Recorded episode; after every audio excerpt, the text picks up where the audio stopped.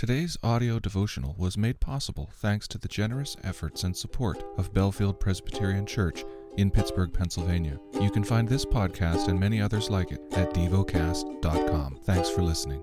Heidelberg Catechism. Question 126. What does the fifth petition mean?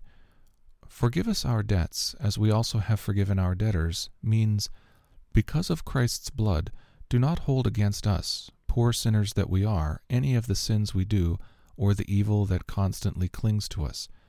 Forgive us just as we are fully determined, as evidence of your grace in us, to forgive our neighbors. The lesson is from the book of 3 John. 3 John, chapter 1. The elder to the beloved Gaius, whom I love in truth. Beloved, I pray that all may go well with you, and that you may be in good health, as it goes well with your soul. For I rejoiced greatly when the brothers came and testified to your truth, as indeed you are walking in the truth.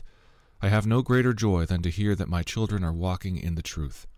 Beloved, it is a faithful thing you do in all your efforts for these brothers, strangers as they are, who testified to your love before the church.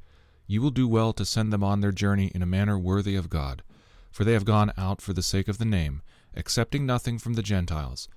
Therefore we ought to support people like these that we may be fellow workers for the truth. I have written something to the church, but Diotrephes, who likes to put himself first, does not acknowledge our authority. So if I come, I will bring up what he is doing, talking wicked nonsense against us. And not content with that, he refuses to welcome the brothers, and also stops those who want to, and puts them out of the church. Beloved, do not imitate evil, but imitate good.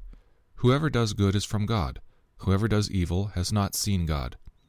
Demetrius has received a good testimony from everyone and from the truth itself.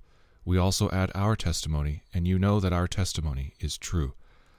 I had much to write to you, but I would rather not write with pen and ink. I hope to see you soon, and we will talk face to face.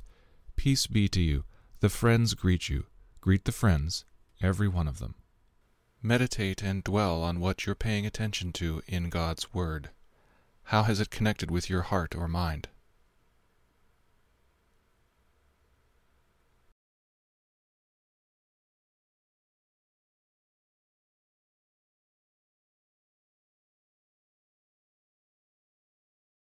Pray to God freely about what has moved you today. Turn your thoughts to Him and enjoy His presence. We offer the following as prayer topic suggestions For Canada, for a missional passion to take hold in my church. Thank you for listening to DevoCast.